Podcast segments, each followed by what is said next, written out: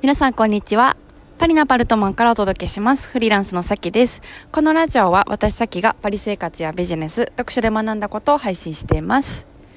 皆さんお元気でしょうか？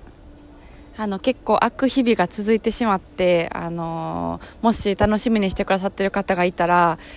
すいません。お待たせしました。まただんだんね、ちょっと通常営業に戻していきますんで、よろしくお願いします。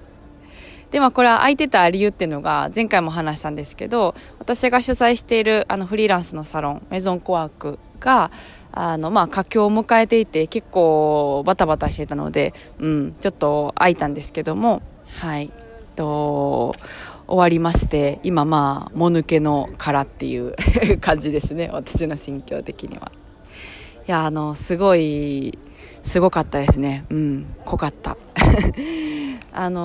このサロンの良さっていうのをちょっと形容するのがすごい難しくって、中身を見てもらわないと伝わらないなっていうのはあるんですけど、時々その高校とかのクラスでめちゃくちゃいいクラスみたいなのあるじゃないですか。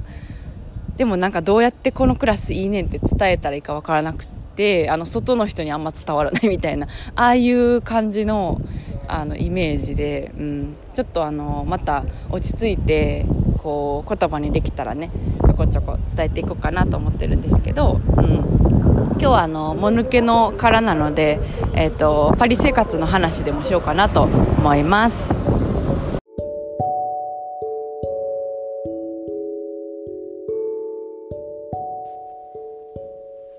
もうね、夏だし、ちょっとネイルでもしに行こうかなって先日ふと思い立って、でネイルサロンに行ったんですよ。仕事が忙しい時とかは結構それに没頭してしまって、他のことあんまり考えられないんですけど、でも、夏だし、足もね、サンダルとかで爪とか出るし、そうネイルしに行こうと思って、ちょっと行ったんですよ。で、私今年引っ越ししたから、行きつけの近所のネイルサロンみたいなのがまだなくて、で前だったらこういつも行ってる日系のサロンがあったんですけど、もう遠いからちょっと探して Google でね行ったんですよ。で、電話口で移民の方かなっていうのは分かってたんですけど、行ったら結構アジア系の人が多く働いてるネイルサロンで、そうでちょっと安心するんですよね。アジア系のなんていうんですかね、系のところとかに行ったら、なんでしょうね、国とか別に違うんですけど、ベトナム人とか中国人とかタイ人とか、そうでも顔の系統が近いから、そうこのね白人社会の中で、気張って生きてたらそういうとこでこうふわってふ抜けて爪をやってもらうことが、結構こうね、気が抜けるみたいなとこがあって、でそうなかなかなんだろうな、みんな笑顔でそういいなとか思って、そうで行ったんですよ。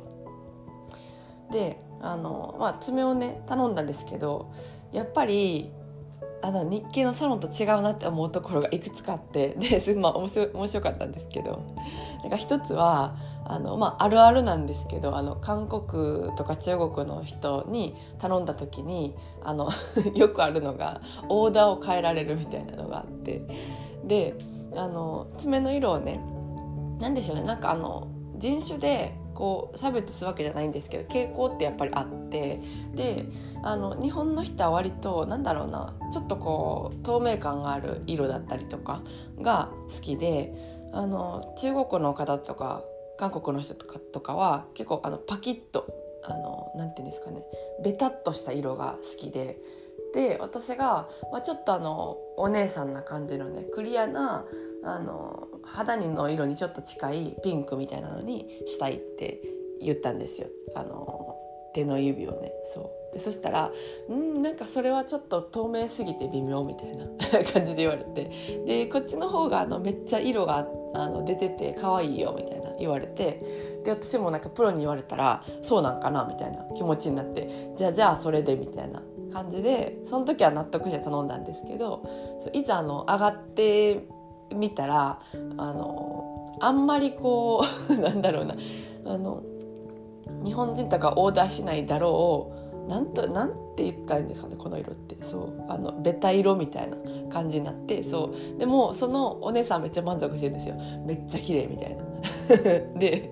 こういうのがよくあって、そうこっちが頼んだオーダーをその店員さんが変えるみたいなもちろんこっちに言ってきますけどね。なんか韓国料理とか行ってもなんかそれは微妙だからこれとこれとこれとこれがいいよとか言ってオーダー全部変えられるみたいな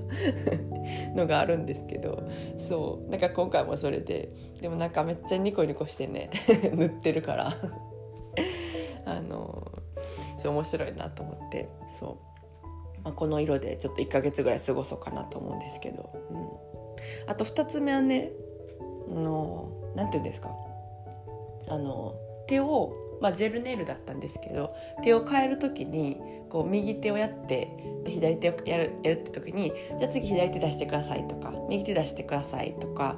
言うじゃないですか。でもなんかそこはすごい面白くて、なんか右を出してて次左を出してほしかったらなんか手叩いてくるんですよ、ペチペチみたいな変えてみたいな意味で。でそのなんか文化の違いも面白くて、そう手叩くんやみたいな、無言でね。そうなんかお母さんみたいなそうなんかお母さんとかとこうなんでお母さんに別に手叩かれたことないんですけどと喋ってるみたいな気持ちになって、なんか親しみ深いそう感じでした。だからなんかカルチャーショックとかもあるんですけど、そういうところに行くの結構嫌いじゃなくて、行ってますっていう、話でした。じゃあ今日はそろそろこの辺でお開きということで、また次回のポッドキャストでお会いしましょう。